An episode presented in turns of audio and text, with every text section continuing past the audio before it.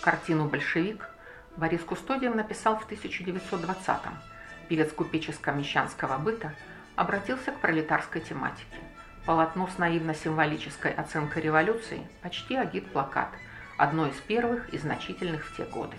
Могучий мужик в ушанке, ватники и сапожищах вырастают из темной людской массы, бесчисленной и безликой. Фанатичный исполин царит над городом и народом.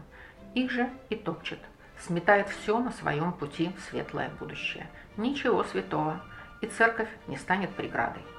Бескрайнее алое полотнище опутало землю и закрыло все небо. Верный друг Евгений Замятин по достоинству оценил большевика, а Федор Шаляпин, позируя для портрета, увидев так и сказал «Ну, пора уезжать». Кустодиев понимал революцию как стихийный народный бунт, иронично говорил «Мы так привыкли ко всяческим не только трагическим случаям, но и сверхтрагическим, особенно в наше милое время пролетарско-крестьянско-коммунистического рая». Дело явно происходит в центре столицы. Вверху на картине знаменитый дом Пашкова.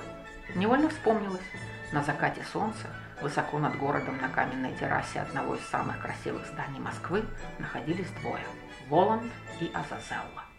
Снизу их никто не мог видеть, но им самим город был виден почти весь. Хм, не их ли это рук дело? На минуточку.